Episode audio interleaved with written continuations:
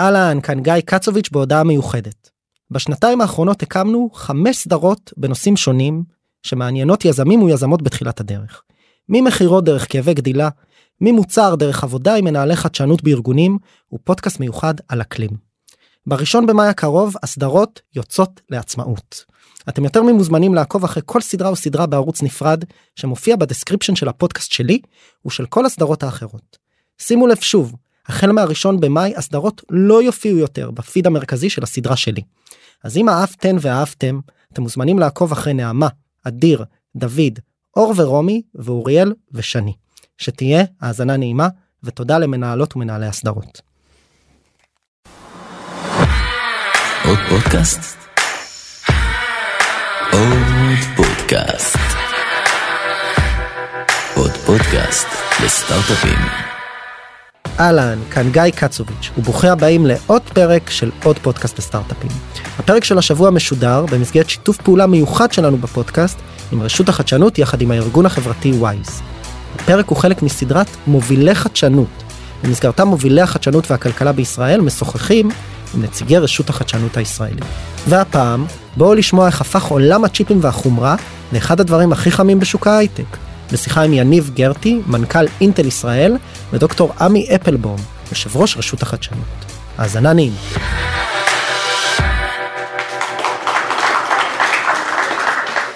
ערב טוב, ערב טוב לכולם. שמח חג שמח, לא? אהה, חג שמח. אז איך מתחילים חג?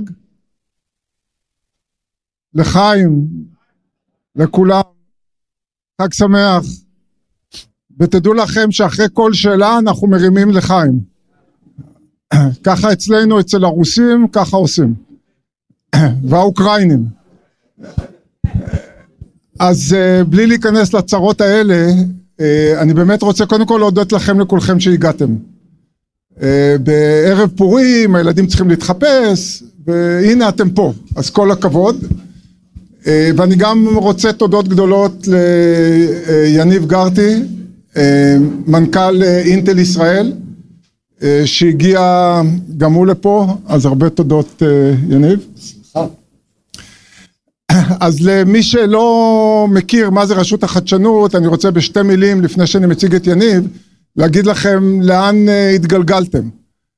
אז רשות החדשנות כולכם צריכים להכיר, כדאי לכם להכיר, כי זה הגוף הממשלתי היחידי שלא לוקח כסף, אלא נותן כסף. כל אחד מכם שיושב פה הוא פוטנציאלית יכול לקבל כסף מהמדינה. חוץ ממס הכנסה שנותן לכם החזרים על מה שהוא לקח פי שבע מכם, אז אין אף גוף ממשלתי אחר שנותן כסף. רשות החדשנות היא גוף ממשלתי שנותן כסף אמיתי למחקר ופיתוח בנושאים חדשניים וטכנולוגיים. אז זה מה שרשות החדשנות, אני עומד בראשה ארבע וחצי שנים, הגעתי לשם הרבה סיבות, אבל uh, כמה שאני מייחס להם זה אחד שאני בוגר של אוניברסיטת באר שבע. תואר ראשון עשיתי פה באוניברסיטת באר שבע בהנדסת חומרים, אחר כך דוקטורט עשיתי בטכניון, דרך אגב כשאני למדתי הנדסת חומרים לא היה בשום מקום, זה המקום הראשון בארץ שבכלל הייתה הנדסת חומרים, לא היו מהנדסי חומרים בהכשרתם חוץ מאשר בבאר שבע. אז פריצת דרך ראשונה, עוד נעבור הרבה כאלה. אחר כך התגלגלתי בתעשייה, הייתי הרבה שנים בארצות הברית, ועבדתי, כל הקריירה שלי מהדוקטורט והלאה, זה בנושאי semiconductors, ולכן אני מאוד מאוד שמח שהיום יש לי את ההזדמנות לדבר עם אחד ממובילי ה semiconductor בעולם ומובילי ה semiconductor בישראל, יניב ואני רוצה לשאול, לבקש מיניב שיציג את עצמו וכמה מילים גם על אינטל. חג שמח לכולם. אני הגעתי לאינטל לפני כבר משהו כמו 15 שנים, דרך רכישה של חברה ישראלית, נדבר אחר כך על נושא של חברות ישראליות. בעוונותיי אני לא בוגר באר שבע, אני... לא כולם מושלמים. בוגר אה, תל אביב. אה, אני... אה, שני הדברים שכנראה הופכים אותי לגיק מאוד גדול, זה שהדברים שה, שממש מלהיבים אותי בחיים, אחד זה צ'יפים. כל הנושא של טכנולוגיה ודיפ טק, והשני זה ספורט, אבל לא להתבלבל, אני עושה ספורט דרך העיניים, ואתה דיברת על לחיות בארצות הברית, הדרך שידעתי, שבשלב התאקלמתי בארצות הברית, זה שהיה שהספורט שהתחלתי ממש לאהוב, אם בעבר בישראל זה היה כדורגל וכדורסל, אז זה התחיל להיות בייסבול, פוטבול אמריקאי ו-NBA. ועד היום אני מאלה שקמים בשלוש בבוקר, ארבע בבוקר לראות משחקים, אבל אלה באמת שני הדברים שככה מניעים אותי. אני יודע שיודעים עלינו כמה מילים בכל זאת, אנחנו... אינטל כחברה היא חברה של בערך 110 אלף עובדים. אה, אנחנו בישראל, הפעילות הכי גדולה של אינטל מחוץ לארצות הברית. אנחנו נמצאים היום בארבעה וחצי מקומות ב- בישראל, תכף אני אסביר את החצי. אה, יש לנו פעילות של אה, פיתוח בחיפה, בירושלים ופתח תקווה, ויש לנו קמפוס של אה, ייצור בקריית גת, והחצי זה כי עוד בערך שבועיים יהיה לנו גם קמפוס פה, בבניינים כאן. אנחנו, אנחנו פותחים אותו פעם ראשונה.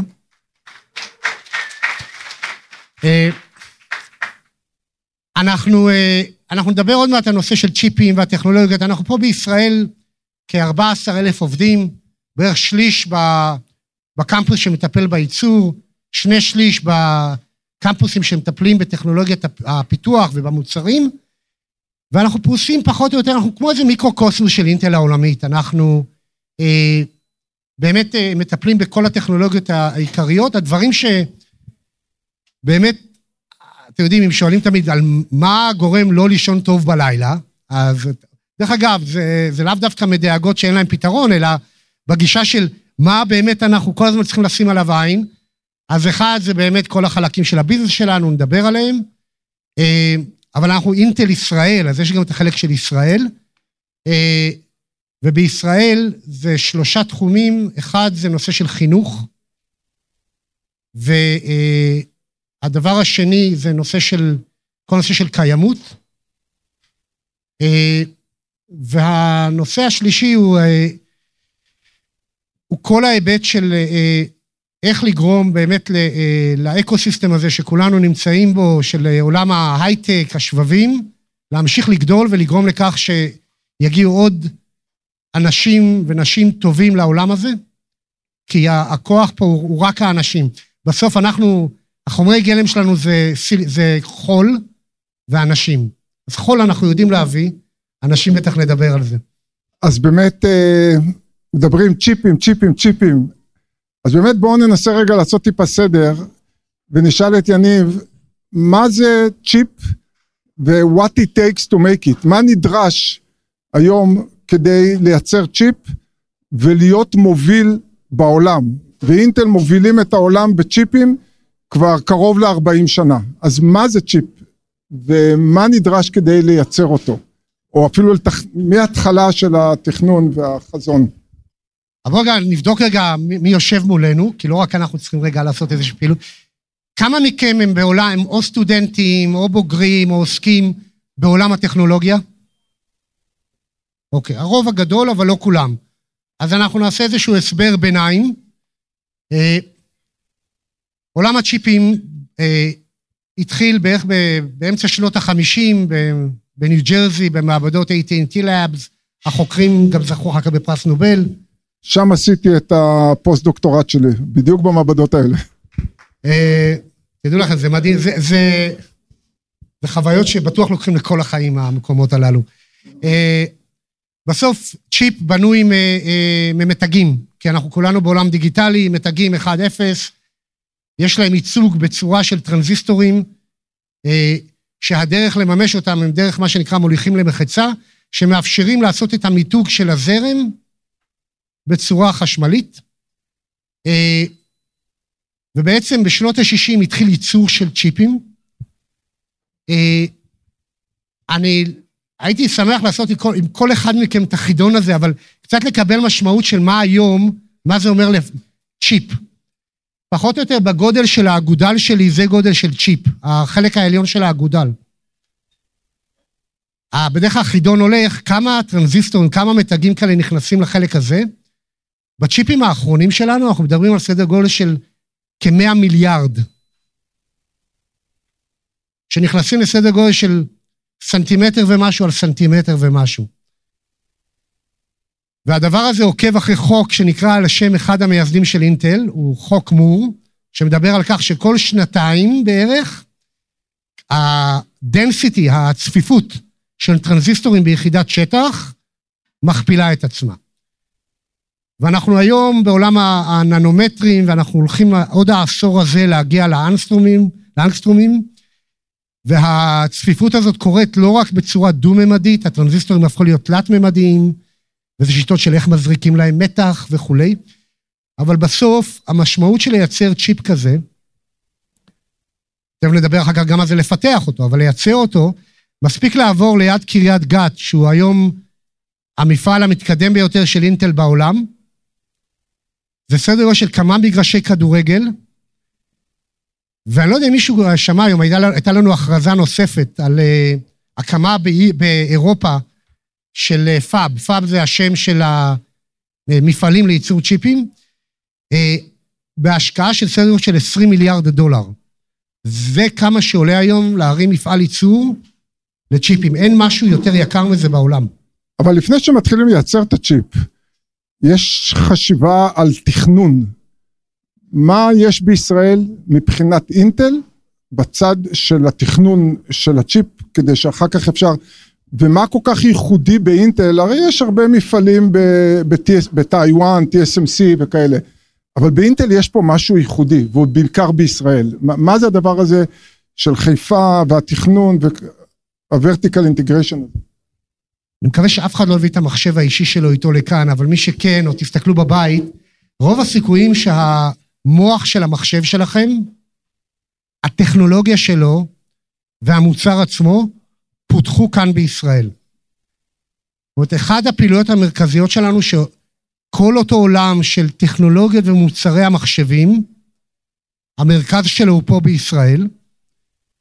הרבה מאוד מעולמות התקשורת קורים פה בישראל, וי-פיי, בלוטות', Thunderbolt, Ethernet וכולי וכולי וכולי.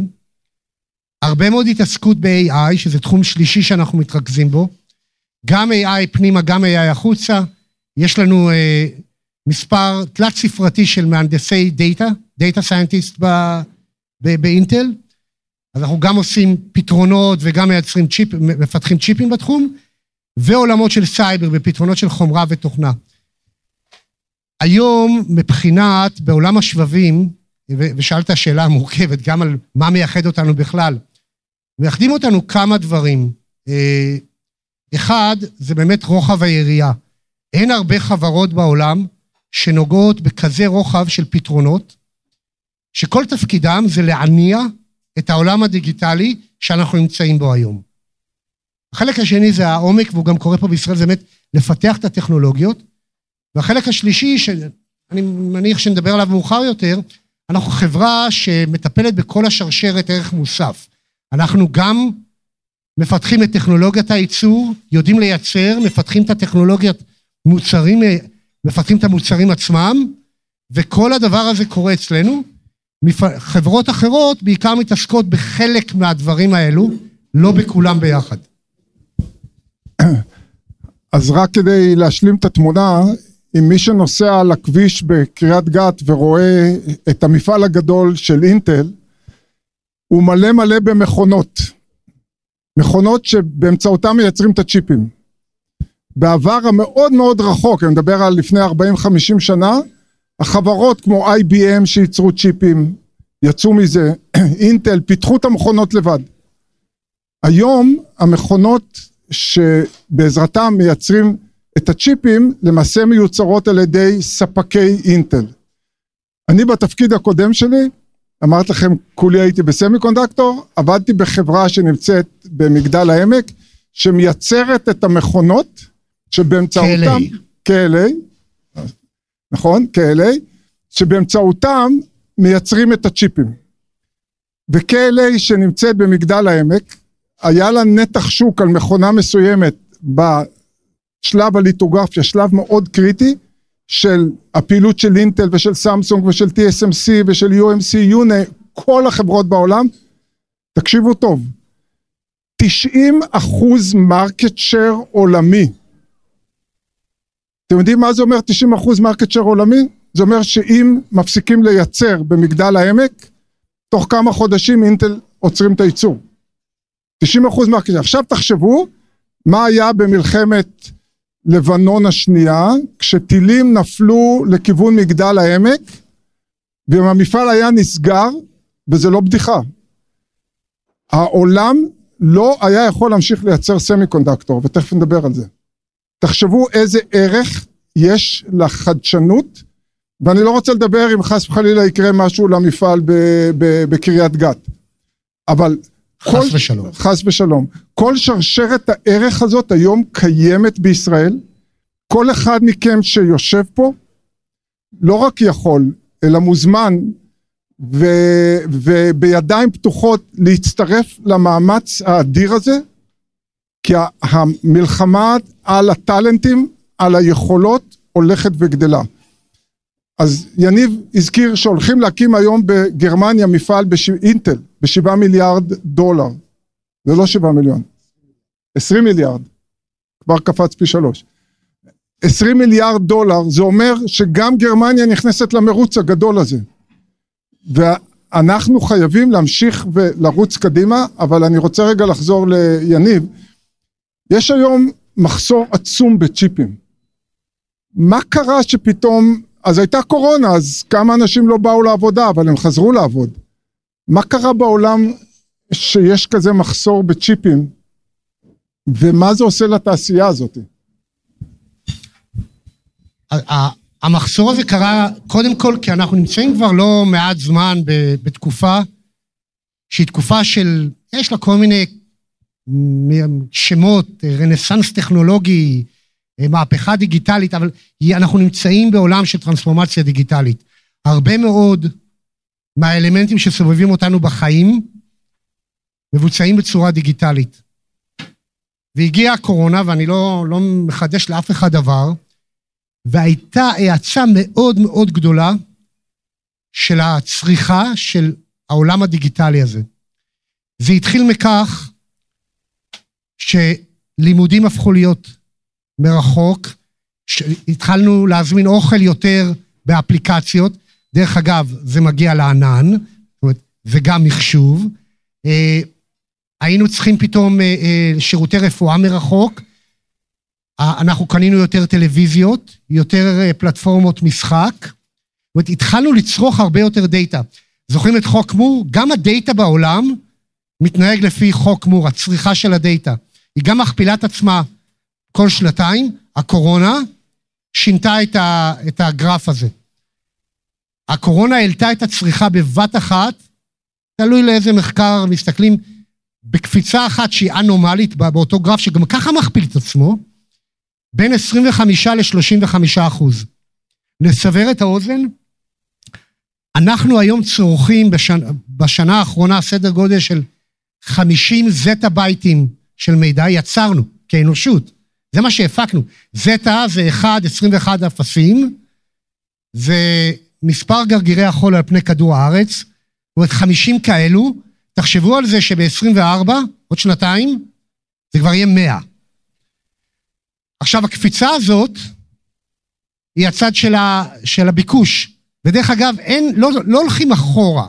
מה שהתרגלנו לו בקורונה, הרבה מאותם שירותים ואותם דברים שהתחלנו, שהאצנו את ההמרה שלהם לתווך הדיגיטלי, אנחנו לא נשנה את ההתנהגות הזו. לכן הביקוש הזה ימשיך לעלות. מהצד השני יש את הצד של ההיצע. בצד של ההיצע, אמ, העולם הזה הוא עולם מאוד מאוד מורכב. דיברנו קצת על סכומי כסף, הזכרת 7 מיליארד, 20 מיליארד. קודם כל, כמה מילים על שוק ה semiconductors. כלל אנחנו בתור הזהב של, של ה semiconductors. השוק הזה נמדד בסדר גודל, מדובר בשנת 2030, לפי גרטנר, שהוא יגיע לגודל של 1 טריליון דולר. בעצם יכפיל את עצמו על פני עשור. 40 אחוז מהכסף הזה מגיע לחברות שיודעות לפתח, לייצר מוצרים בקדמת הטכנולוגיה. לפני 20 שנה עלה מפעל ייצור קצת פחות ממיליארד דולר, והיו בערך 20 חברות שידעו לעשות את זה בחזית הטכנולוגיה. היום, מפעל ייצור, שמענו, עולה 10, 15, 20 מיליארד דולר, ויש היום שלוש חברות בעולם שיודעות לעשות את, אה, לפתח ולייצר, לייצר, אבל גם אלו שיודעות לפתח על זה, אבל לייצר בטכנולוגיה המתקדמת ביותר, סמסונג בקוריאה, TSMC בטיוואן ואינטל. כשההשקעות האלה גורמות לכך שיש ניהול מאוד מאוד קפדני של אה, כל ההיבט הזה של ההיצע. וכשיש בבת אחת קפיצה, לוקח זמן להגיב לזה. לוקח זמן להגיב לזה כי uh, המפעל, לוקח זמן לבנות מפעל, מפעל לוקח שנתיים, שלוש, ארבע לבנות. תכף נדבר מה עושים בדבר, אבל כדי להבין את ההשפעה, יש פה סדר של 200 אנשים בערך. אם נחשב את, ה, את העובדה שלכל אחד יש פה סמארטפון, אולי לכמה יש פה גם מחשבים, יש פה ציוד הגברה, מערכת, מערכת סאונד, קופות רושמות. רק בחדר הזה, יש, אנחנו עם סדר גודל של 3,500-4,000 צ'יפים. רכב, כל מי שקנה פה רכב בעשר שנים האחרונות, לא רכב מפואר, רכב בטווח המחירים של 120-130 אלף שקל בישראל, כחדש. זאת אומרת, אני לא מדבר על רכבי יוקרה ולא על רכבים אוטונומיים, יש בו היום בסדר גודל של 70 צ'יפים. בטלוויזיות של צ'יפים, ברור שבפלייסטיישנים וכולי וכולי וכולי. מספיק ברכב רכיב אחד שחסר, כשאנחנו שומעים על אה, פולקסווגן והיפניות, סוגרים מפעלים. זה הגיע למצב המגוחך, מי שקרא על זה, שבארצות הברית, וגם, אני לא יודע כמה זה קרה בארץ, אבל ארצות הברית מכוניות משומשות עלו יותר מחדשות, כי הן היו זמינות. פשוט היה אפשר לקנות אותן. עכשיו, היו עוד דברים בגלל הקורונה, כמו משבר לוגיסטיקה והאוניות בנמלים, אבל ממש מה שהתרומה השלילית שלנו, של התעשייה לדבר, היא הדבר הזה. תכף יש פה גם, בכוונה הזכרתי את טיוואן, קוריאה ואינטל בחלק המערבי של העולם, כי יש לזה היבטים גיאופוליטיים שאפשר לדבר עליהם גם. זה נשאיר לפוליטיקאים. אה, יש עוד תחום, או בוא נגיד ככה, אה, מהנדסי VLSI. זה היה תחום, נכון, אינטל הריצו ותכננו צ'יפים פה, אבל נראה כאילו שיש איזה פלטו שאין אה, אין, אין דרישה חדשה, אין איזה משהו חדש שמסעיר את המתכננים, וזה תחום שדי התחיל לרדת. פתאום בשלוש ארבע שנים האחרונות יש עדנה לתחום הזה. זה מלאכתם של צדיקים, אתה יודע. נכון, וזה הגורם של הבינה המלאכותית. והייתי רוצה לשמוע ממך קצת יותר, כי שוב, יש פה סטודנטים, יש פה אנשים, מהנדסי חשמל, שמחפשים לאיזה כיוון הם ילכו, ואתה לא רוצה ללכת לכיוון שבעוד עשר שנים יגמור את חייו, אתה רוצה ללכת למה שבעוד עשר שנים יהיה בתחום הכי חזק עם הדרישה הכי גדולה. אז בוא ת, תספר לנו קצת על הנושא של הבינה המלאכותית באינטל ואיך זה שינה את חוקי המשחק בתחום של הדיזיינר, הצ'יפ דיזיינר, שהיום לדעתי, תקן אותי אם אני טועה, זה אחד מהתחומים החמים ביותר, החסרים ביותר, ושאנחנו ברשות, תכף נדבר על זה, גם עומדים להשקיע בו, או כבר משקיעים בו. אז בוא נדבר על זה. אז אני אקח צעד אחד אחורה. אמ, יש שם חמישה תחומים שאנחנו רואים אותם בתור התחומים הבוערים, הלוהטים של העשור. אז אחד קצת דיברנו עליו, זה הנושא של הייצור, וזה באמת, באמת לרוץ קדימה עם חוק מור, ההכפלה הזאת של ה density כל שנתיים. אנחנו מדברים העשור הזה על אה, צ'יפים שהגיאומטריה שה, שלהם היא באנגסטרומים, הגיאומטריה מודדת את המרווח בין טרנזיסטור לטרנזיסטור. זה science fiction. יש ארבעה תחומים שהם בעולם הטכנולוגיה, מבחינת הטכנולוגיות והמוצרים.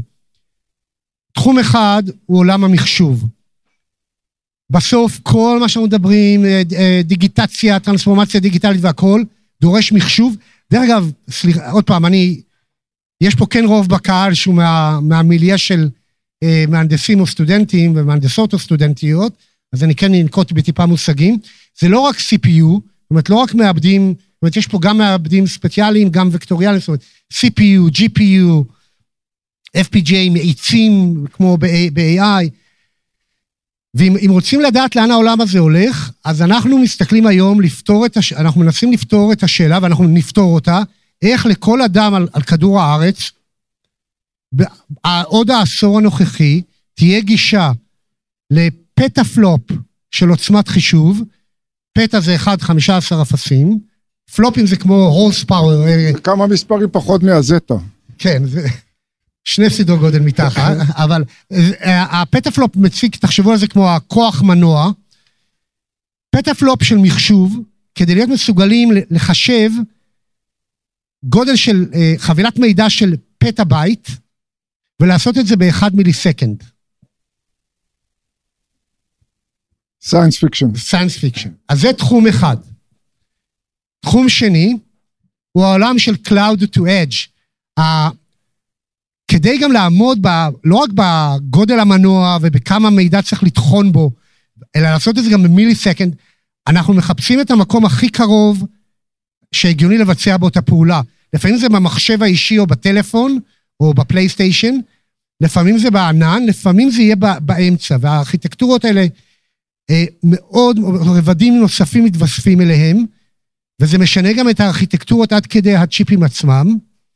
זה משנה את ה-workloads שמתכננים עבורם, וזה גם גורם לכך שהמטרה שלנו, אם לקח 12 שנה, עוד פעם, אני מפגיז בפתאים והאלו, אבל 12 אה, שנה לעבור מה שנקרא petascale ל exascale, מ-1.15 אפסים ל-1.18 אפסים, זה מבחינת עוצמת חישוב.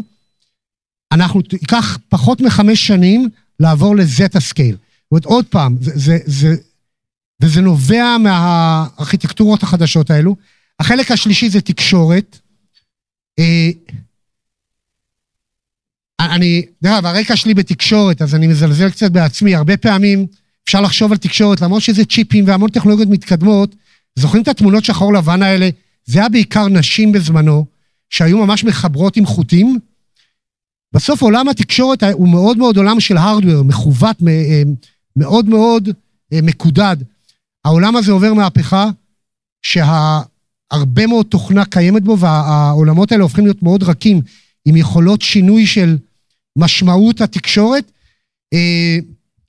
אה, והחלק הרביעי הוא AI, ועכשיו אני, אני כן אחזור למה ששאלת. אז קודם כל מילה לגבי AI, תראו... דרך ארוכה להגיע כן. לשאלה. קודם כל מילה, בעשור הזה, יותר החלטות על פני כדור הארץ יעשו בעזרת AI מאשר על ידי אנשים. התפקיד שלנו כמהנדסים, ואני רוצה להגיד את זה קודם כל, לפני האתגרים הטכנולוגיים, לוודא לא רק שההחלטות האלה נכונות, אלא גם שהן החלטות אתיות, זאת אומרת שהן החלטות טובות. כדי להגיע לדבר הזה, אה, אה, לאפשר את אה, צרכי המחשוב של עולם ה-AI, יש לנו מספר רבדים של פעילויות. רובד אחד הוא בצ'יפים. זאת אומרת, אנחנו, דרך אגב, אנחנו חברת צ'יפים, אבל אתה יודע, יש לנו סדר אה, של 25% מהעובדים והעובדות שלנו הם בכלל מהנדסי תוכנה. אה, אין, אין צ'יפים שהם רק חומרה. אנחנו מפתחים צ'יפים, מפתחים את אותם מאיצים שיודעים בעצם לעשות את הפעולות החישוביות הללו, גם של ה training, גם של ה inference, זאת אומרת, גם של האימון וגם של ההסק... ההסקים, אה, ולעשות אותו בצורה היעילה ביותר. לכם, הדברים האלה חייבים להיות יעילים גם בגלל צריכת הספק. קל מאוד לעשות דברים מאוד עוצמתיים. מאוד, מאוד מורכב ומאוד מאתגר לעשות אותם עוצמתיים ולשמור על כדור הארץ הזה שלא יישרף לנו בין הידיים. אנחנו בנוסף אה, עושים עוד הרבה מאוד פעולות. לדוגמה, יש לנו את קבוצה, כנראה שהיא הקבוצה הגדולה ביותר של Scientist של, באינטל בישראל, הקבוצה הגדולה ביותר בישראל, יש לנו 160 data scientist. שיושבים איפה? איפה המרכז יושבים- שלהם? הם יושבים באינטל ישראל, פזורים על, על הקמפ, בקמפוסים שלנו. בשלושה וחצי מקומות. בשלושה, אתרים. כולל בחצי, בחצי יהיו גם חבר'ה אה, מהקבוצות האלו. תקשיבו, באר שבעים, יהיה פה גם data scientist וגם בינה והם מלאכותית. הם לוקחים את העולם הזה של AI ומסתכלים עליו מהצד השני, על, על צרכים שלנו. איך אנחנו יכולים אה, את עולם ה-validation? אוקיי, פיתחנו צ'יפ, צריך לוודא שמה שפיתחנו בכלל קשור באיזושהי צורה למה שרצינו. איך, לה, איך לייעל אותו בעזרת אה, AI, את עולם התכנון, את הפרונט-אד של התכנון. אה, איך אנחנו מטפלים בזנב ארוך של מכירות, איך משפרים אילד ב- בייצור. כל הדברים האלה, החבר'ה האלה עובדים. עכשיו, הם גם מצד אחד משפרים לנו מאוד, הרבה מאוד תהליכים, שתורמים בצורה מדהימה לבוטום ליין של החברה, וגם מלמדים אותנו איך לפתח את הצ'יפים האלה טוב יותר, כי אין דבר יותר טוב מלאכול את האוכל שאתה אה, מבשל לעצמך, ולראות איך הוא עובד לך בידיים. אם יש מישהו שמשלם לך על זה. אה, יש איזה שינוי מגמה, שינוי אסטרטגי באינטל לאחרונה, שאחד מתוצאותיו היה מהלך מפתיע, אני חושב, של רכישה של טאוור Semiconductors. טאוור ג'אז למעשה. מה, אתה יכול טיפה לפרט לנו, לספר לנו, מה המשמעות של השינוי הזה והרכישה של טאוור? למי שלא יודע, טאוור ג'אז זה פעם היה national semiconductor לפני איזה 30 שנה, וחברה שכמעט פשטה רגל, אה, נקנתה על ידי החברה לישראל, הזריקו שם הרבה כסף ציבורי גם. היום זו חברה רווחית, עומדת על הרגליים, עד כדי כך שאינטל רכשו אותה ב-5.6 מיליארד דולר. מה, מה זה אומר? הם הרי בכלל בתחום אחר, הם לא בתחום הלוגי, ש, הדיגיטלי ש, שאינטל עושים. אז בוא, בכמה מילים, מה, מה זה אומר? אז זה חוזר לשאלה שלך מקודם ומה שדיברנו עליו מבחינת המחסור בשבבים. המחסור הזה מייצר הזדמנות. אה, עד, עד, עד לאחרונה, ובאמת השינוי האסטרטגי הזה קרה בשנה האחרונה אה, עם מנכ"ל חדש, הוא לא הגיע אלינו, הוא חזר, הוא היה ש... רוב הקריירה שלו באינטל. אה, חסרים צ'יפים בעולם.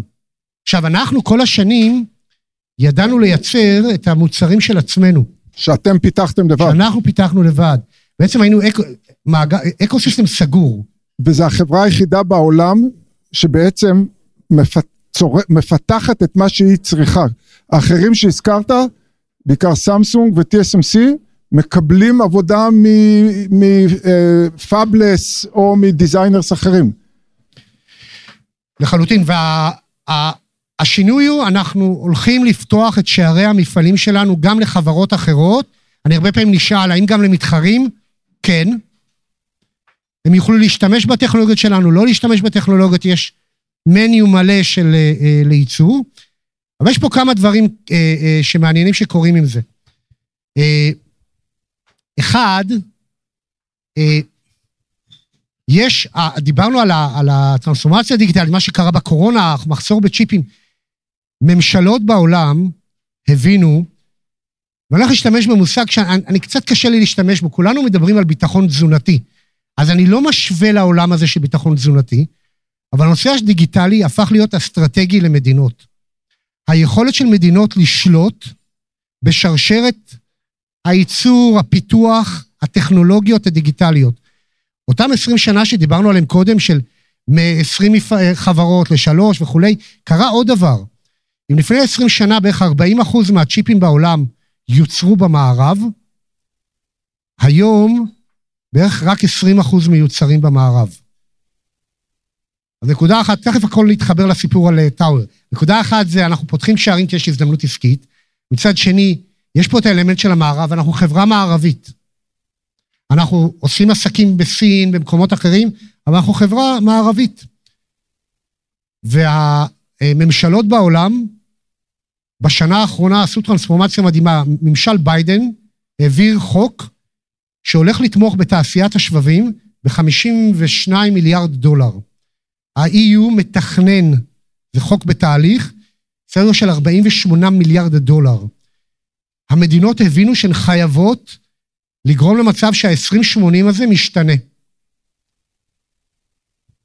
עכשיו, ה- כשאנחנו, סליחה, כשאנחנו מפתחים ומייצרים לעצמנו, זה הרבה חוזק, יש הרבה חוזק בכך, אבל יש גם חולשות. לדוגמה, אנחנו לא צריכים תמיכת לקוחות. אנחנו כולנו יודעים לדבר עם אחד עם השני.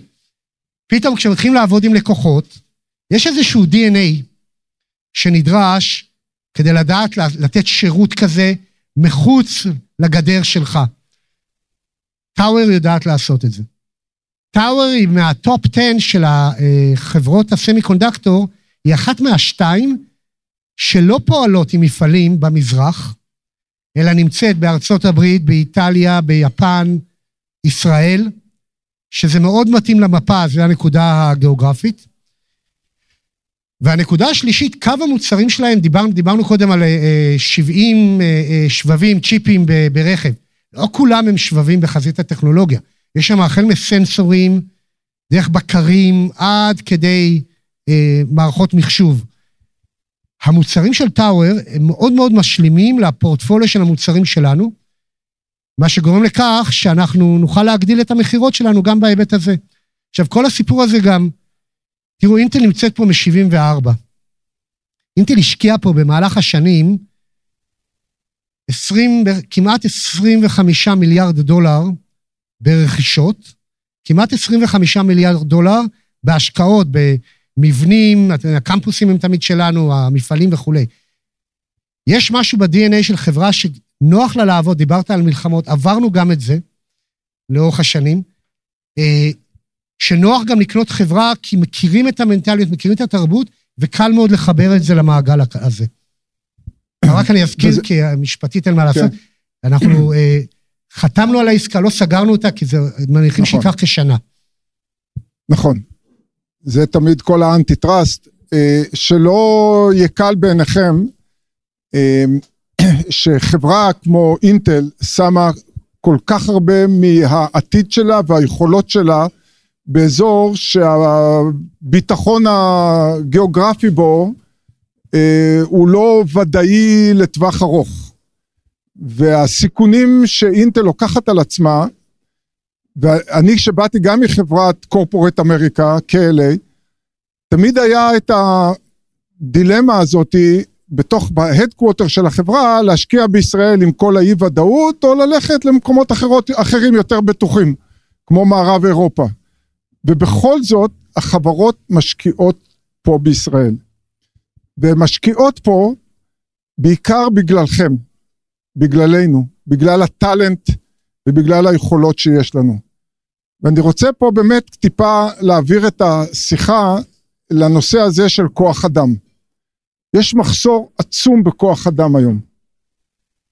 והחברות הגדולות שואבות הרבה מאוד כוח אדם ומשתמשות בו לצרכים שכרגע שמעתם. ומשתמשות בו נכון וטוב.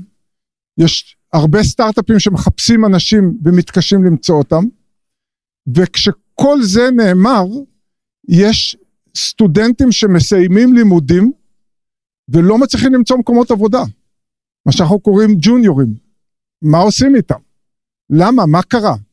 יש ערבים שמסיימים לימודים היום בטכניון באוניברסיטת תל אביב אני יודע ש-22% מהסטודנטים הם ערבים. בהייטק הם בסך הכל 3%. מה קרה כאן? למה זה קורה? מה, אותו דבר יש לנו נושא של נשים, אנחנו רשות חדשנות, הוצאנו דוח לתעסוקת נשים, אז נכון זה לא שלושה אחוז, זה שלושים אחוז מהעוסקות, אבל למה לא חמישים אחוז? והשאלה שלי אליך יניב, זה מה, מה עושים באינטל ודווקא הייתי רוצה להתחיל כן, כי אנחנו פה באזור של גם הפזורה הבדואית. מה עושים באינטל כדי להגביר, אחד, את התעסוקה של ערבים, כי יש פה מס... הרבה נושאים, ושתיים, מה עושים באינטל לגבי ג'וניורים, שמסיימים לימודים, האם, האם זה איזה נושא שבכלל בא לידי דיון? אבל לפני שאתה תענה, אני פשוט צמא ואני לא רוצה לשתות לבד, אז שוב אה, לחיים לכולם.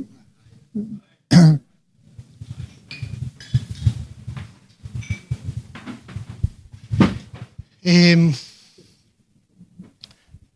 אני, אני, כמה רבדים לדבר הזה, ואני אשמח גם, עמי, שאתה כי אני חושב שגם אתם, אתם עושים לא מעט פעילויות בתחום, ואני חושב ששווה להזכיר אותם. אני אספר גם מהצד שלנו. אה, לא, אני- אה, יש איזה משפט שמלווה אותי אה, כל הזמן, שחי על זה, על, על, על העובדה שהמילה חברה בעברית היא מילה בע- בעלת כפל משמעות. אני מאוד מאמין בכך שחברה, company, לא יכולה להיות חזקה לאורך זמן, אם היא לא נמצאת בחברה, society, שהיא חזקה בפני עצמה. והדבר הזה מכתיב לנו הרבה מאוד פעילויות, אבל היא גם אומרת שאנחנו עושים דברים שמחזקים את החברה, את ה-society, אבל הם גם צריכים להיות בהלימה עם הצרכים העסקיים, אנחנו חברה עסקית. אז קודם כל הפתרון בכלל לטווח ארוך למחסור בכוח אדם הוא חינוך וחינוך בגיל צעיר. אחד, דיב, אמרתי קודם על דברים שקצת אה, מדירים שינה מעיניי. אה, אומת הסטארט-אפ, אנחנו, הנוער של היום, כשבודקים לו מיומנויות, מבחני פיזה, ואפשר לבקר אותם טובים יותר, טובים פחות, ישראל נמצאת בעשירון הרביעי מבחינת המדינות המפותחות בעולם. תקשיבו, זה בושה. אין סיבה, לא, בסדר, לא צריך להיות מספר אחד, מי שקרא כתבות על מדינות במזרח, איך החיים של ילדים נראים שם, לא חייבים להגיע לשם. בואו נהיה בטופ 15 בעולם. והדבר הזה הוא לא, רק ללמ... הוא לא רק איזה חומר לומדים, זה נושא של מיומנויות. והדבר הזה לא נוגע רק להייטק, אבל אני רוצה ליהנות ממנו בהייטק, אבל כל ילד או ילדה שנמצאים היום במערכת החינוך, יהיו אחר כך אזרחים של עולם דיגיטלי. ולא משנה מה המסלול המקצועי או החברתי שהם ייקחו, כדי שיהיו אזרחים טובים יותר, הם צריכים מיומנויות שיגרמו להם להיות טובים יותר ביכולות האישיות שלהם בעולם הזה. אז חינוך זה דבר אחד. איך אנחנו מטפלים בזה, וזה במשפט קצר, אנחנו משקיעים המון ב, אה, בהתנדבות של עובדים ועובדות. בדרך כלל עובד או עובדת יכולים להתנדב במה שהם רוצים. שנה שעברה היה לנו סדר גודל של 65 אלף שעות התנדבות בישראל. של עובדים ועובדות שלנו, לא שלי. הם יכולים לעבוד... ורובם במערכת החינוך? זהו, יכולים להתנדב? במה שהם רוצים. כשהם לשאול אותנו, חינוך, אופציה ראשונה, חינוך שנייה, שלישית חינוך. יכולים לבחור מהמניו הזה. אה, ולא משנה, ויש מלא מלא אה, סוגים של דרכים לעשות את זה, הרבה מאוד עם נערים וילדים. אז, זה תחום אחד. עכשיו, החלק השני, הזכרת נושא של ערבים, הזכרת נושא של נשים. בואו נדבר רגע מה הצורך העסקי מעבר לעוד אנשים. תראו, אה, ארגון שכולו אה, זהה בפרופיל שלו, כולם הם גברים באותו גיל, מאותו אזור אה, מגורים, עם אותה מערכת חינוך, זה ארגון שהוא אה, כמעט משבט את עצמו, זה כמעט cloning של אנשים. וזה זה חוזר לדרוויניזם מאוד בסיסי. בהגדרה של דרווין, המין השולט והמין החזק הוא אותו מין שיודע להגיב לשינויים הכי, הכי הרבה, וזה המין שיש לו את ה- DNA המורכב ביותר, עם השונות הגדולה ביותר. ולכן ארגון חזק הוא ארגון שיש בו שונות מאוד מאוד גדולה מבחינת מגדר, גיל, מקום מגורים, רקע תעסוקתי, רקע אישי, אה, לאום, דת וכולי וכולי וכולי. אנחנו, אה, הדבר הזה, דרך אגב, הוא, הוא חלק מה-DNA שלנו, ואני שמח גם שזה לא משהו שאני צריך לעשות נגד חברת האם, זה, זה חלק גם מהערכים של חברת האם. אנחנו מסתכלים היום בישראל, קודם כל מבחינת נשים, אנחנו חצינו את ה... אנחנו סדר של 26 אחוז, אם אני זוכר נכון, נשים במקצועות טכנולוגיים אצלנו. חדשות הטובות, שבמסגרת סטודנטים וסטודנטיות, אנחנו מעל שליש כבר סטודנטיות, שזה ה pipeline שנכנס אלינו אחר כך, אז, אז אנחנו מתקדמים. ואתם יכולים לראות גם מבחינת תפקידי הנהלה, יש אצלנו נשים בתפקידי הנהלה. כי הדבר הזה לא יכול להיגמר רק בשכבות נמוכות, זה גם לא נכון, גם אין סיבה. תחום, אה, אה, חלק שני בפאזל הזה, הזכרת אותו, זה נושא של אה, עובדים מהמגזר הישראלי-ערבי. אנחנו אה, המעסיק הגדול ביותר בהייטק של עובדים מהמגזר. אה, אנחנו עושים הרבה מאוד פעולות כדי למשוך באמת את אותם אלה שאיפשהו בדרך החליטו שהם לא מצטרפים להייטק. אנחנו עושים את זה דרך קהילה של עובדים ערבים, שהם עובדי אינטל. זו קהילה שיש בה זה לא כל העובדים הערבים שלנו, זה רק אלה שבקהילה, כ-650 עובדים ועובדות, והם יעשו דברים החל מללכת לקהילה, לבתי ספר, ולהסביר ולהראות, עד כדי זה שאם אנחנו מזהים הרבה פעמים קורות חיים של מישהו שמגיע מהמגזר הישראלי-ערבי, אנחנו נצמיד לו מישהו שידבר איתו ויסביר לו איך התהליך, לא מגלים את התשובות לאף אחד. אם צריך עזרה של שפה, נעשה את זה ונעזור בקליטה. ואנחנו עושים את אותו דבר באוכל... באוכלוסייה שלישית, שהיא אוכלוסייה של חרדים וחרדיות. תראו, תסתכלו, כולנו קוראים את זה בעיתונים. אם אנחנו רוצים כ... כחברה, company, אנחנו באינטל, וכחברה, החברה הישראלית, להמשיך ללכת קדימה, חייב להיות שיתוף גבוה יותר של כלל המגזרים של האוכלוסייה הישראלית בהייטק. והייטק, מילה אחרונה, רובו זה בוגרי אה, פקולטות של מדעים מדויקים לגווניהם ומיניהם, הנדסות, פיזיקה, מתמטיקה, מדעי מחשב וכולי, אבל לא רק. הייטק יש שכבה שלמה מאוד מאוד גדולה של מקצועות שלא באים מהעולם הטכנולוגי, שגם מצטרפים לקטר הזה וגם הם חשובים לנו. מה אתם עושים בתחום? אז זאת באמת שאלה, שאלה חשובה, כי אנחנו רואים, החוק קובע שרשות חדשנות תשקיע במחקר ופיתוח תעשייתי. אנחנו לא מממנים מחקר בסיסי. אנחנו לא מממנים אה, כיתות א' וב'. זה חשוב. אבל אחד הדברים שאנחנו כן מחויבים על פי חוק זה להגביר את התעסוקה, גם בנגב וגם בגליל. ואחד האלמנטים שראינו שחסרים היום בהייטק הישראלי, זה באמת אותם טאלנטים, אותו כוח אדם, שיוכל להיכנס לתוך ההייטק, גם אם הוא מלכתחילה לא לקח את הלימודים של מהנדס אה, חשמל או של אה, מדעי המחשב. יש הרבה ביולוגים, ויש הרבה גם אנשים במדעי החברה, ויש אה, אנשים שכמו שאמרתי, ג'וניורים שלא מגיעים לסף, להתקבל לחברות. ואנחנו התחלנו לפני כמה שנים כבר במסלול שנקרא אה, אה, אה, סיירות תכנות, שאנשים יוכלו, יכולים היו להתקבל לתשעה, שישה עד תשעה חודשי training אה, מאומץ ולהגיע לרמה של מפתחים. פשוט להיכנס, ב, להיות מפתחים, תשעה גופים אה, קיבלו מהרשות מימון על מנת שהם יוכלו לאמן את, ה, את המפתחים האלה, שלמעשה זה הרבה, הייתי קורא לזה מין הסבות מקצועיות או אקסלרציה, כדי שהם יוכלו להיות מפתחים, גם אם הם לא באו מהתחום הספציפי של, של STEM, של Science ומאס. הדבר אחרי זה שעשינו, זה היה בזמן הקורונה, אנחנו השקנו מסלול ופעילות שלא רק למפתחים, אלא גם לתומכי פיתוח וגם לתחום, הייתי קורא לזה השלישי, כששם אנחנו מימנו גם את הקורס, אבל את עיקר הכסף קיבלו החברות כאשר הם עשו השמה של העובדים. וזה מסלול שגדול של עשרות מיליוני אה, שקלים שהרשות השקיעה.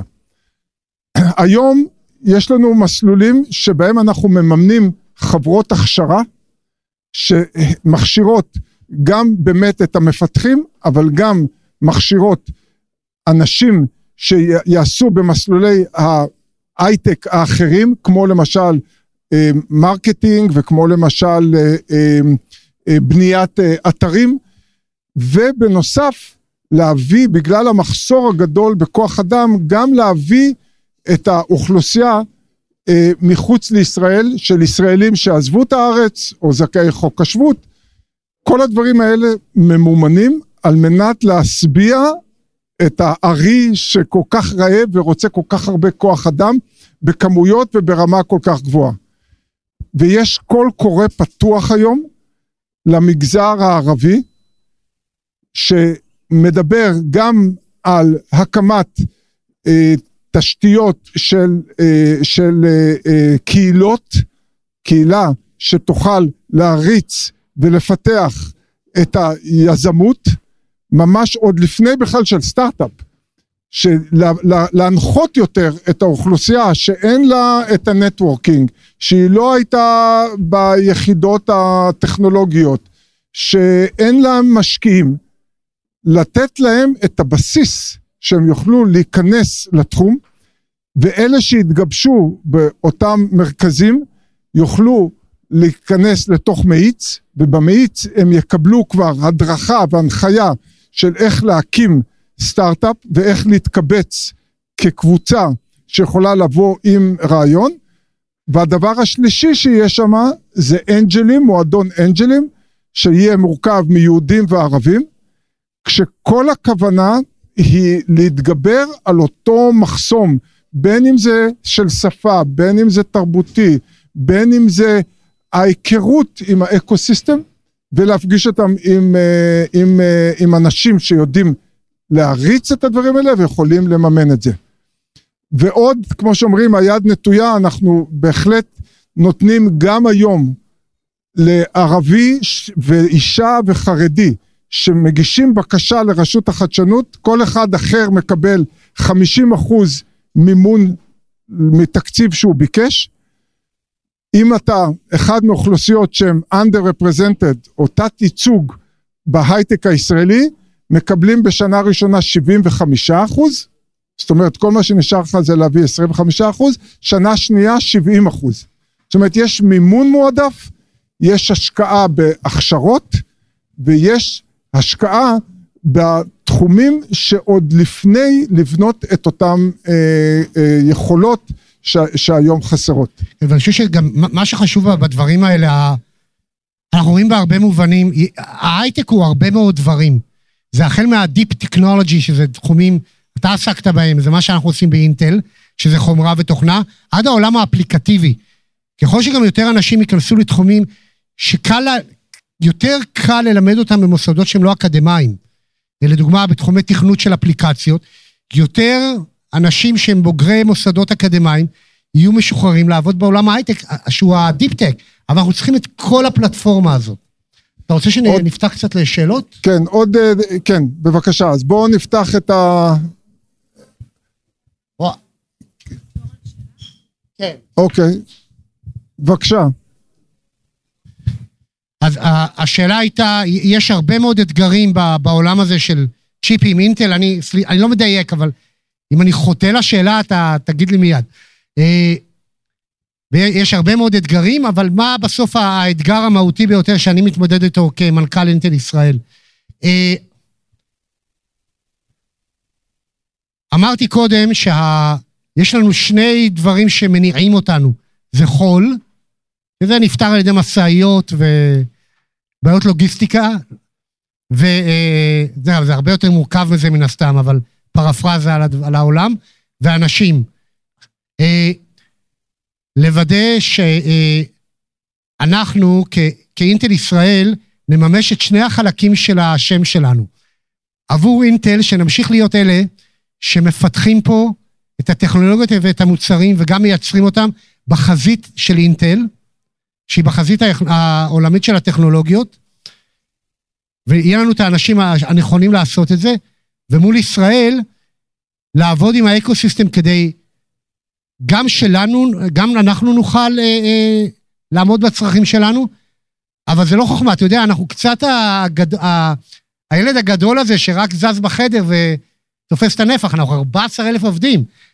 אה, לא, אנחנו לא, לא, מנסים, לא עושים צעדים שעלולים באיזושהי צורה פה לגרום לנזק לאקוסיסטם, להפך. אנחנו רוצים להשקיע באקוסיסטם, כי בסוף התחרות הכי בריאה היא כשאתה מגדיל את העוגה, לא רב על איזה גודל חתיכה קיבלת.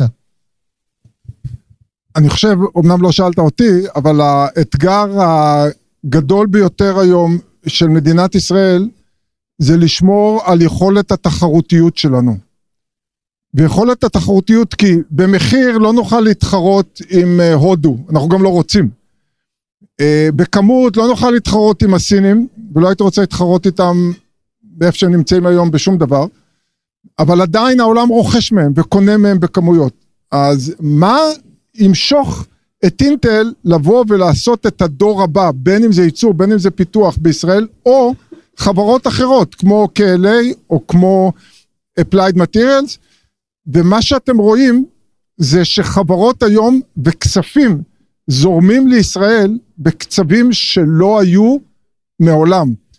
בשנה האחרונה הוזרמו להייטק הישראלי קרוב ל-30 מיליארד דולר.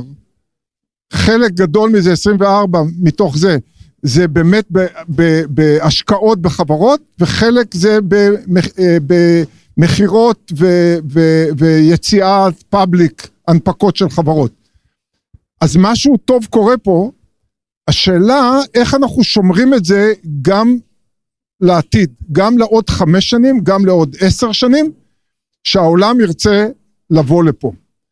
וזה רק אם אנחנו נפתח את התחומים החדשים שהולכים ומתפתחים היום. רצית לשאול הקוונטום. אז, אז פה רגע, תראו, עמי דיבר על הרשות בקטע של מנועי אה, צמיחה לתעסוקה. אבל אתם, אתם עושים, עשיתם עבודה מדהימה עוד, דרך אגב, בשנות ה-90, לא צריך לחזור לשם. הרבה ממה שההייטק היום, זה דברים שרשות החדשנות זרעה זרעים, אבל היום אתם גם מסתכלים על התחומים שמעבר לתחומים שחברות כמונו, אינטל או אחרות, נכון. מתעסקות בהם. נכון, זה נכון. חלק מהדרך לייצר את הפרופיל הזה. כדי להבטיח, נכון מאוד, כדי להבטיח את היכולת שלנו להיות רלוונטיים וחזקים בעוד חמש ועשר שנים, צריך לראות איזה וקטורים של טכנולוגיה הולכים, ומה שאנחנו רואים היום זה את הנושא של הקוונטים, שהוא טכנולוגיות מחשוב קוונטי, שדרך אגב תשנה את העולם, ואינטל אם לא יהיו מוכנים ויישארו עם ה-CPU ו-GPU, יהיו צרות.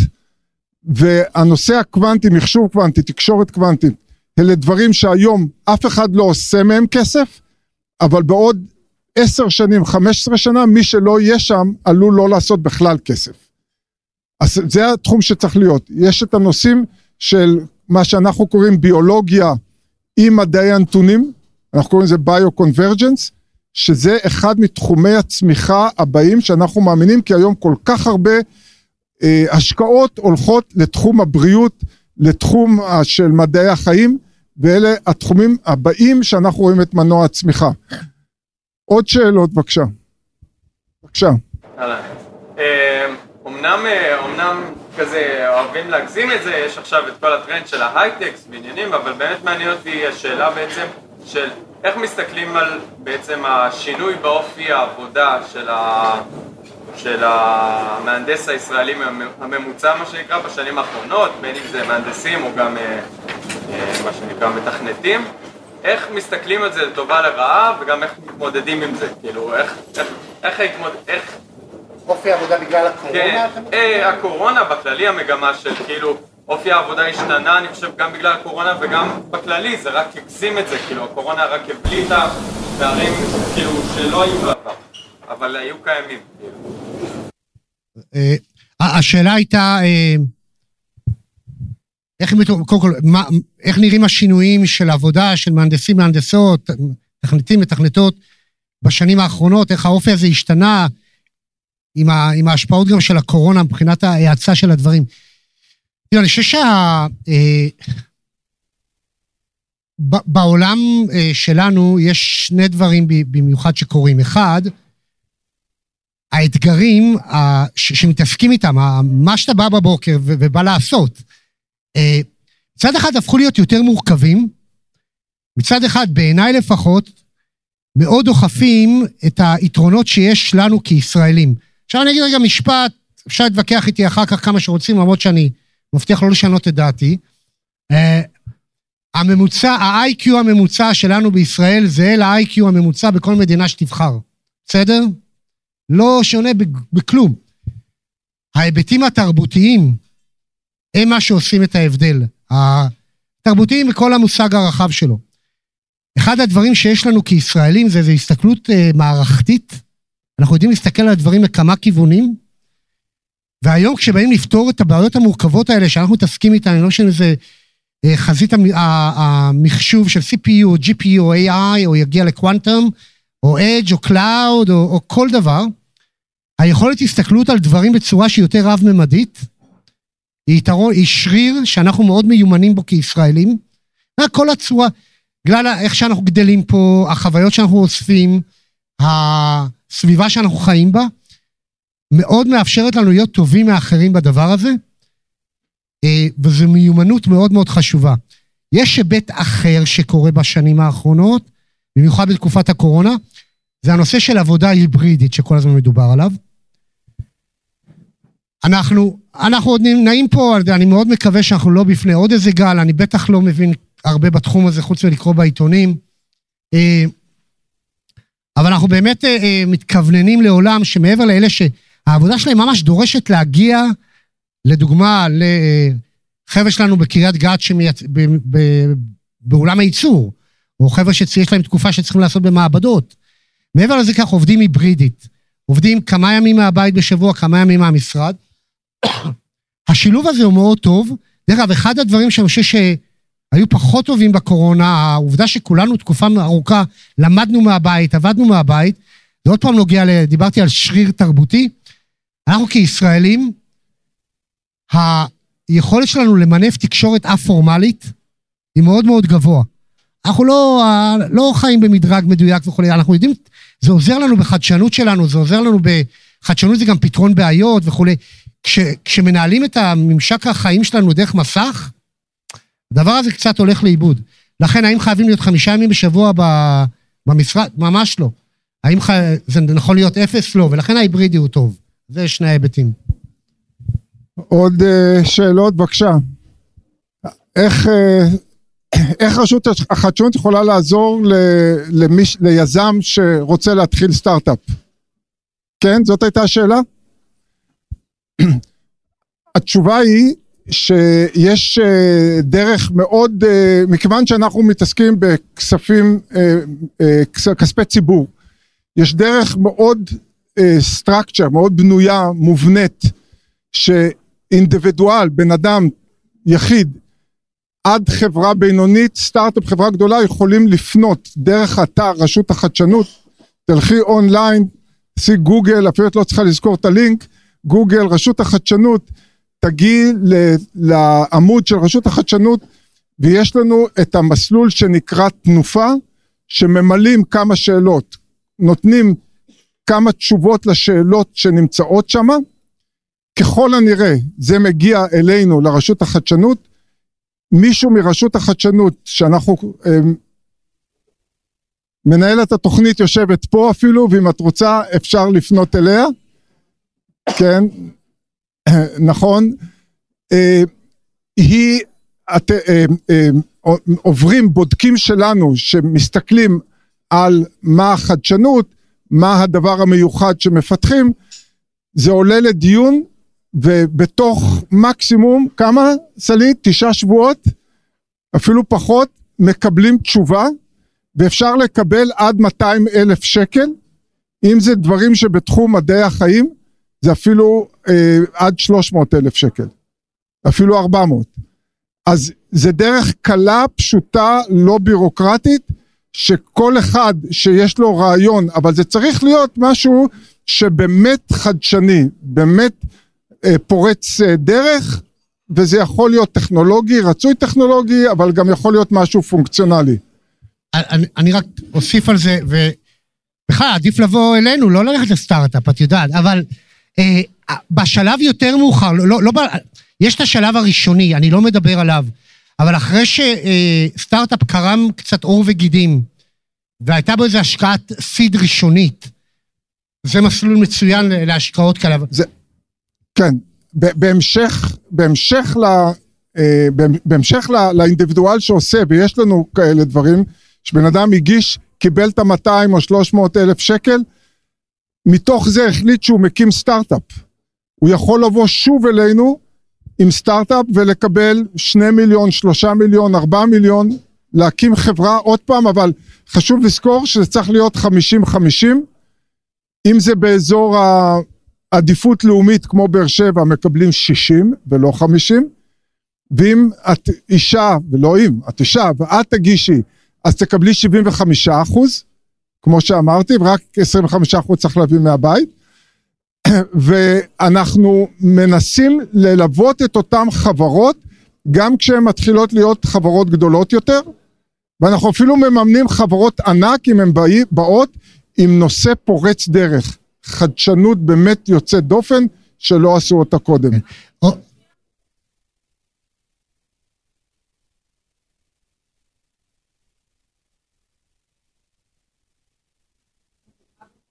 איפה זה מתרחש?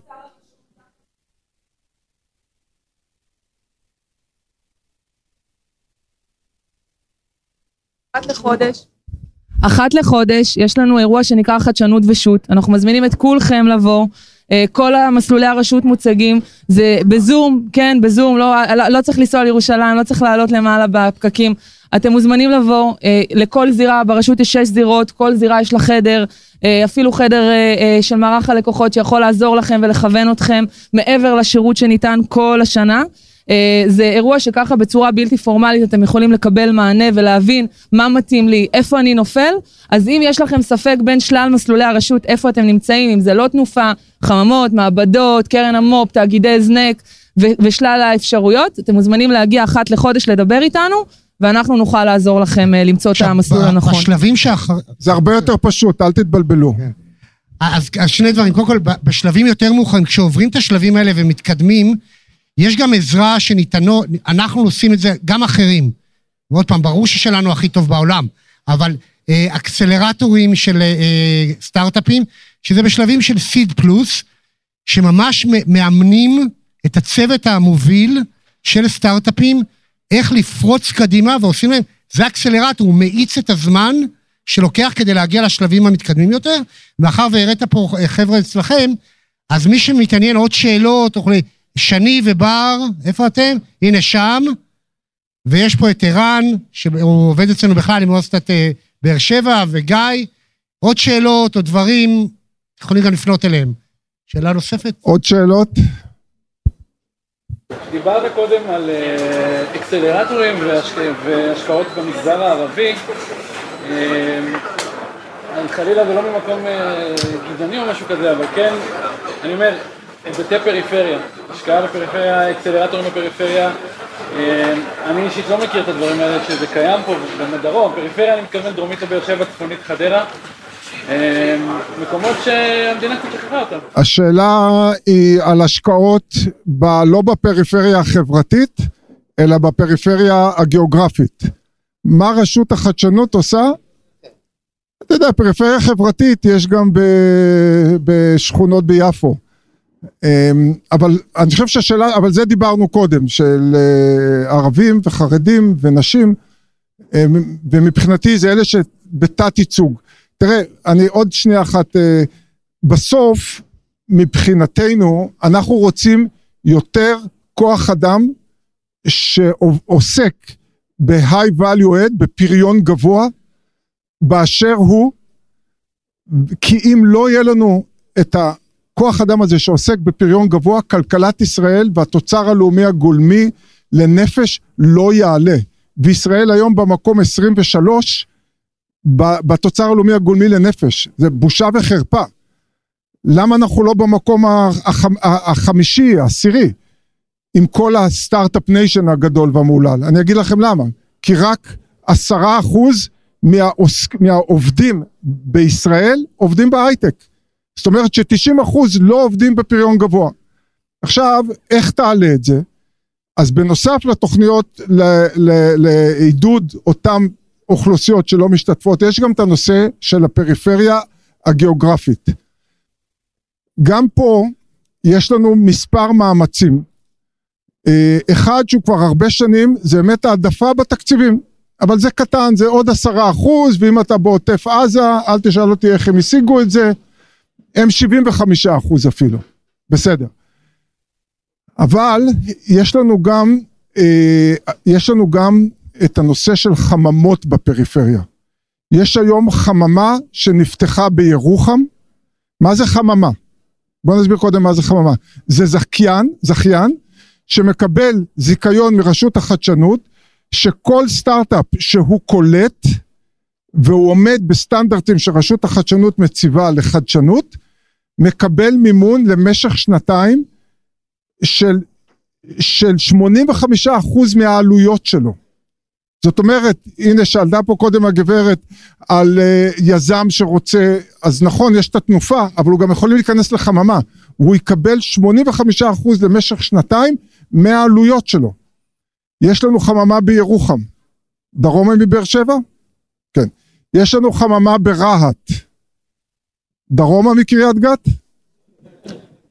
קרוב לבאר שבע, ו, ושוב פה אני פונה אל דווקא אל חבריי וידידיי גם מהאוכלוסייה הבדואית. קחו את האדוונטג', קחו את ההזדמנות הזאת שיש חממה ברהט והיא פתוחה, היא מחפשת חברות שיבואו אליה ואל תתביישו גם אם אין לכם את הדבר הכי טוב או את ה-CFO או את ה-CTO, הם יעזרו לכם לגייס את הצוות. וחממה שלישית שיש לנו בחממת פריפריה, ליזמות בפריפריה, זה, בכרמיאל, I4 Valley. בנוסף יש גם חממה היום בקריית שמונה, חממת מזון מאוד מאוד דינמית, עם אנשים שאני יודע שעזבו את מרכז הארץ ועלו לקריית שמונה. עכשיו, מה המטרה בכל זה?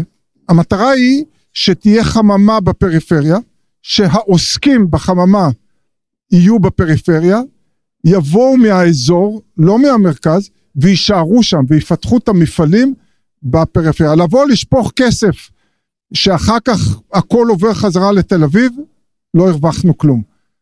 אז אלה מהלכים ואני לא יכול לכפות על אף אחד להגיד לו, תקשיב, אתה גר בתל אביב, תעבור לעבוד בצפון. בעולם יש קלאסטרים, אנחנו רוצים לפתח את ה cluster של באר שבע, שפה בדיוק באתר הזה של גב ים שאנחנו נמצאים, האוניברסיטה, הבתי חולים, הסטארט-אפים ש, שמתהווים פה, זה המקום שאנחנו רוצים שיהיה ה cluster הבא. יש גם את התוכנית של יזמות טכנולוגית בבאר שבע, שזה קול קורא למי שמעוניין, שעומד לצאת ממש בימים האלה.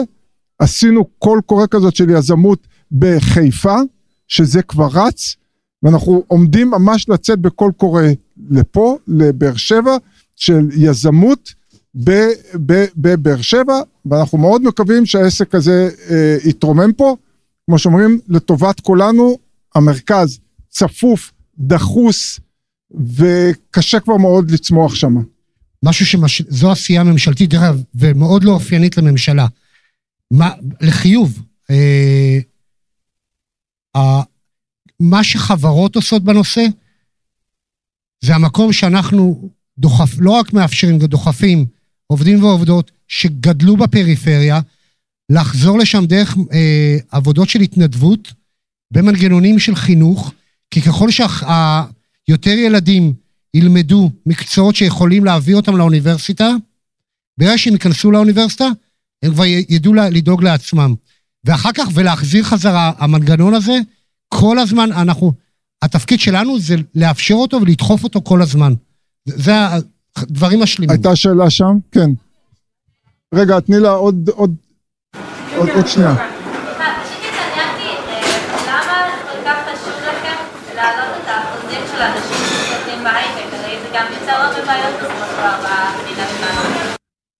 שאלה מאוד טובה. כי בסוף צריך הסוסייטי, את החברה אה, בריאה. הרצון הוא, זה, זה, זה טעות טרמינולוגית להגיד בהייטק. אנחנו רוצים בחדשנות, כי החדשנות מאפשרת לעבודה בפריון גבוה. אנחנו יכולים כולם למחוא כפיים עד מחר, ש-90% מאוכלוסיית ישראל לא בהייטק, והיא עובדת בשכר מינימום. מה, מה, יוצא למדינת ישראל? לא נוכל להתחרות ככה. המהלך שלנו הוא להביא את האוכלוסייה העובדת לפריון גבוה. פריון גבוה, בין אם זה בחקלאות, בין אם זה בבניין, בין אם זה בבתי חולים, בין אם זה בפיתוח תרופות, שחקלאות זה לא הייטק, אבל זה כולם בחדשנות, ובחדשנות שתאפשר פריון גבוה, תאפשר משכורות גבוהות. זה בעצם המטרה. בואי, אה, רצתה... אבל אתה, חוץ מזה, הכי כיף בהייטק, זאת אומרת, מה בכלל השאלה, תגידי לי. מה את עושה? לא קשורה. מה זה לא קשורה? את פה את קשורה. לא, אה, סתם, לא, לא, לא, בסדר, לא. פשוט אמרת לפני זה על האחוזים בהייטק, שזה רק עשרה אחוזים, אז התעניינתי למה דווקא אין שום סיבה, אין שום סיבה שמטאטאי הרחובות לא יהיו עם יכולות של ניהול רובוטים שיטאטאו את הרחובות. לא צריך לשים היום אנשים. ואין שום סיבה שבחקלאות עוד אנשים יתכופפו ויוציאו את הגזר מה, מהאדמה, במקום שיעשה את זה מכשיר אוטונומי והאנשים רק יכוונו אותו. אפשר להגיע, תראי, פעם גם חטבו עצים, את יודעת, עם גרזינים, לא צריך את החוטבי עצים ושואבי מים. האנושות מתקדמת, וישראל צריכה להוביל את, ה, את ההתקדמות הזאת כדי לעשות את החיים של כולנו יותר טובים. זה בעצם המטרה לכל תחומי המקצועות. ועדיין תבואי להייטק. אני רוצה להוסיף אה, לדברים שעמי אמר שהם מצוינים. אה, יש לנו קודם כל במסגרת תוכנית אה, באר שבע ואני מנהלת את המסלול הזה אז מי שרוצה לדעת פרטים אנחנו גם נערוך פה עוד אה, אירוע בנושא. יש פה עוד פעילות שקיימת יש לנו מעבדה פינסק שנמצאת ממש פה בניין ליד בתחומי הפינטק אז מי שרלוונטי לו יכול להיכנס באתר מסלול מעבדות ולפנות וליצור קשר. עוד פעילות נוספת אפרופו בנוגע לשאלה בנוגע לשילוב של אוכלוסיות מיעוטים. אה, יצא לנו ממש לאחרונה קול קורא שמדבר ממש על אה, תוכניות של האצה, מועדוני אנג'לים ומרכזי חדשנות שנועדו בדיוק אה, לא לתמוך ספציפית בחברות מו"פ, אלא דווקא בכל המסביב בכישורים הרכים, שנקרא מסלול הנבטה, אז ככה שגם פה אנחנו עושים פעילות מאוד מאוד ענפה. אה, וכמובן, אה, אפרופו מסלול תנופה שדיברנו עליו מקודם, אם אתם שייכים לאיזשהו אה, אקסלרטור, פעילות, יזמות, חוג מסוים באוניברסיטה שרוצים לבוא, אתם רוצים שנבוא ונדבר על המסלול, להסביר לקהל שרלוונטי לו, אז מוזמנים ליצור קשר בשמחה, ואנחנו נגיע ונדבר ונעזור גם אה, אה, ממש להגיע אה, פיזית אליכם. אני באמת מציע לכם, שכחו את כל מה שידעתם על ממשלה כשאתם חושבים על רשות החדשנות. זה גוף ששירות הלקוחות בו והיענות מהירה ויעילה בראש מעיינינו. ואנחנו עובדים ככה ומי שעבד איתנו יכול להעיד שאכן זה הדבר ושמעתם גם פה את uh, סלעית. עוד שאלות? אגב, כשהנחתום לא יעיד על עיסתו, זה, זה מאוד מאוד נכון. זאת אומרת, כ, כאלו שמסתכלים על, על רשות החדשנות ועובדים איתכם, זו הייתה ההערה שלי מקודם, זה לא ממשלה רגילה. כן, בבקשה. במה התעסק ה site של של אינטל? אינטל בבאר שבע. אז בעיקרון, ה... אז קודם כל תלך אחר כך לשני ובר. אבל הש... התחומים העיקריים אה, זה כל עולם המחשוב שלנו. טכ... תשמע, היום טכנולוגיית המחשוב, ואני לא, לא אוהב לה, להגיד את זה בעצמי, היום בעולם המחשוב האישי, אינטל יש לה נתח שוק של בוא נשאיר את זה מספרים עמומים, מעל 80 אחוז, ובענן, בדאטה סנטרים גם מעל 80 אחוז. זאת אומרת, זה מפתחים את, ה, את, את המחשוב שכולנו משתמשים בו, אז העולם הזה, גם חלק ממנו מגיע לפה, הקבוצה הזאתי, זה נעשה פה בישראל, ויהיה לה פה חלק בבאר שבע. חלק השני, דיברנו על AI, יהיה פה AI, אלה שתי, שני החלקים הראשונים. אחר כך אה, נתקדם הלאה. באמת, מי שמתעניין, אני אעשה לנו נפשות רגע, בר, שאני שמה, יכול לתת לכם הרבה הרבה יותר. אני מחכה לשאלות שמה מאחורה. או, הנה, יש שאלה. אוקיי, אז השאלה הייתה לגבי ה-AI, ושמענו קודם על אינטל, מי קובע את האתיקה? אה, נושא סופר סופר חשוב, ואני דווקא רוצה לתקוף אותו מזווית אחרת. היום המעכב הגדול ביותר של מימוש טכנולוגיות, ושאנחנו נוכל ליהנות מהם, זה הנושא הרגולטורי. היום הרגולטור נמצא בדורות אחורה בהבנה וביכולת ההבנה של מה החידושים הטכנולוגיים, והחידושים הטכנולוגיים רצים קדימה. כמה זמן אתה כבר שומע על רכב אוטונומי? שלוש ארבע שנים? כמה רכבים אוטונומיים נוסעים בישראל? בודדים תחת אישורים מאוד מיוחדים. אותו דבר בבינה מלאכותית, שהדבר עוד יותר קשה, כי יש פה בעיות אתיות מאוד מאוד מאוד משמעותיות, שבהם יטוס רחפן ויחליט שהוא יורה על אה, בן אדם זה או אחר. תחשוב על זה. הוא יקבל את כל ההחלטות לבד והוא יורה. מותר לנו לאשר כזה דבר? זה ברור, זו שאלה קלה, בוודאי שלא. אבל אפשר לרדת ברמה אחרת לנושא של אה, לתת אה, אה, תרופה לבן אדם. הוא יכול לצלם אותך מתי הוא שהוא יכול- רוצה לדוגמה. עכשיו, הנושא הזה של קישור בין טכנולוגיה ל, ל, לרגולציה, זה נושא שאנחנו ברשות לקחנו אותו עכשיו בשתי ידיים, ואנחנו מבינים שזה המחסום הבא למימוש היכולות הטכנולוגיות של ישראל ולאדפשן שלהם, ואנחנו עובדים עם הרגולטורים בכל משרדי הממשלה, וגם היום נכנסים לנושא האתי, כי הנושא האתי של חופש הפרט, של פרייבסי, במיוחד שנכנסים לנושאים גנומיים, הוא סופר קריטי. זה לא הולך להיות קל, אנחנו ברשות החדשנות עובדים גם עם משרד המשפטים, אנחנו כבר לפני שנה ישבנו איתם, אפילו כבר שנתיים עכשיו, ולהביא אותם up to speed, ויש אה, מודעות, אני לא יודע אם מי מכם יצא לקרוא, אבל יש את היוזמה של הבינה המלאכותית כיוזמה לאומית. אתמול יצאה הודעה שהמדינה תמשיך להשקיע בזה ומדברים על חמישה מיליארד שקל, והנושא המהותי פה זה באמת הנושא של רגולציה והנושא של היישום והאדפשן בכל משרדי הממשלה. לא הולך להיות קל, זה לא פשוט, אנחנו גם עובדים עם גופים בעולם כמו OECD וה-World Economic Forum, נושא כבד, ערים לו, עובדים עליו, להגיד לך שמחר יהיה פתרונות, בטוח שלא. אבל אתה יודע ש-80% מפתרון בעיה זה להודות שיש בעיה, ואת זה אנחנו כבר שם. אז המשלים לצד הרגולטורי, וזה לא מחליף, משלים, יש תפיסה של חברות, ואני אני חי אותה, זו גם התפיסה אצלנו שהשתנתה מבעבר, המטרה של חברה הייתה לשרת את המנטרה של למקסם רווח לבעלי המניות. היום, כשאתה מסתכל על ח... הרבה מאוד חברות, לא כולן, אבל הרבה, ו... ובטח אני יודע איך אנחנו חיים את זה, יש לי את בעלי המניות שאני רוצה אה, להיטיב איתם, אבל יש לי גם קהל של עובדים, יש לי קהל של ספקים, יש לי קהל של אנשים. ובסוף, הדבר הזה, כשאתה ממש חי אותו וחי סביבו, וזה פתרון יותר רך מהפתרון שעמי מדבר עליו, אבל לכן הוא משלים, אתה יודע שההחלטות שאתה עושה כמישהו שמפתח את הטכנולוגיה, יכולות להשפיע על ההורים שלך, החברים שלך, הילדים שלך. כשאתה מבין שזה המצב, וזה חלק מהדברים שאתה מנסה לעשות עליהם אופטימיזציה, פתאום החלטות מתחילות ליפול בצורה אחרת.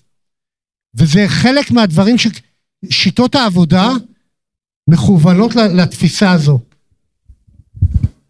אוקיי, עוד אה, שאלות? יש לנו עוד חמש דקות. עוד שאלה בוערת בעצמותיו? הייתה אישה אחת, יש פה בקשה לשאלה של אישה. על מה לא דיברנו? אז עד ש... למה, למה, אם יש כזאת בעיה של ג'וניורים, מה, מה, מה אנחנו עושים עם זה? אז באמת ברשות החדשנות אנחנו מימנו חברות על מנת שהם ייקחו לעבודה ג'וניורים. כי מה קורה עם ג'וניור? הוא אמנם גמר בהצטיינות, יכול להיות, אבל הוא לא מכיר את הצרכים של אותה חברה.